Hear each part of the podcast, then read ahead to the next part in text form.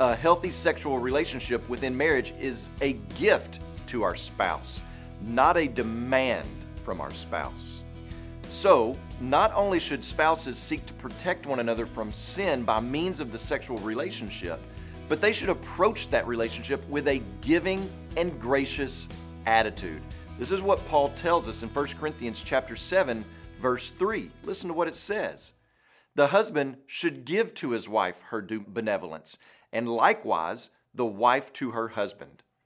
So the spouse makes good on the promise he has made to her in taking her into marriage, and the wife likewise. In marriage, we make promises to one another, one of which is to be united in this type of sexual relationship, and we should give it gladly. It shouldn't have to be wrestled out of you. You should give that part of the relationship with gladness.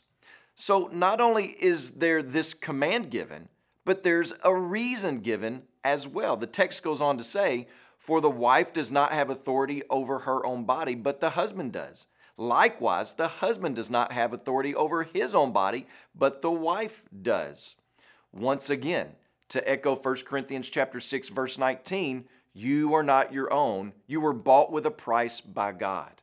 And then you freely gave yourself into the marriage according to God's principles. You brought all of you into the marriage relationship. This is not a verse that allows you to make demands on your spouse. You see that nowhere in this text. The emphasis and direction of Paul's statement is on the giving, but taking is never okay. But let's dwell on the giving for just a minute. You have something that your spouse desires, and you should freely and gladly give that to them whenever possible. For some in the relationship, it may be the physical desire for intimacy. For others, it may be the emotional bond and security that is strengthened. Some spouses need intimacy to fulfill a physical desire, others need intimacy to fulfill an emotional desire. Some enjoy and need intimacy because it's a way to communicate that the other spouse cares for them, respects them. Some enjoy and need intimacy because it shows love or respect. Physical needs are not just met in the sexual relationship, and I should be willing to give my wife, and she should be able to give to me whatever it is we are needing from one another. And I should be willing to do that, not begrudgingly, but gladly. I should want to please my spouse in all possible ways.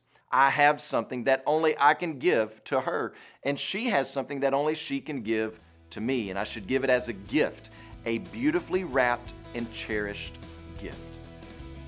Today, when you pray, please pray for Rama Bakchung and his family, our changemaker missionaries in Myanmar. And also remember the Telugu Life Word broadcast that's heard in India.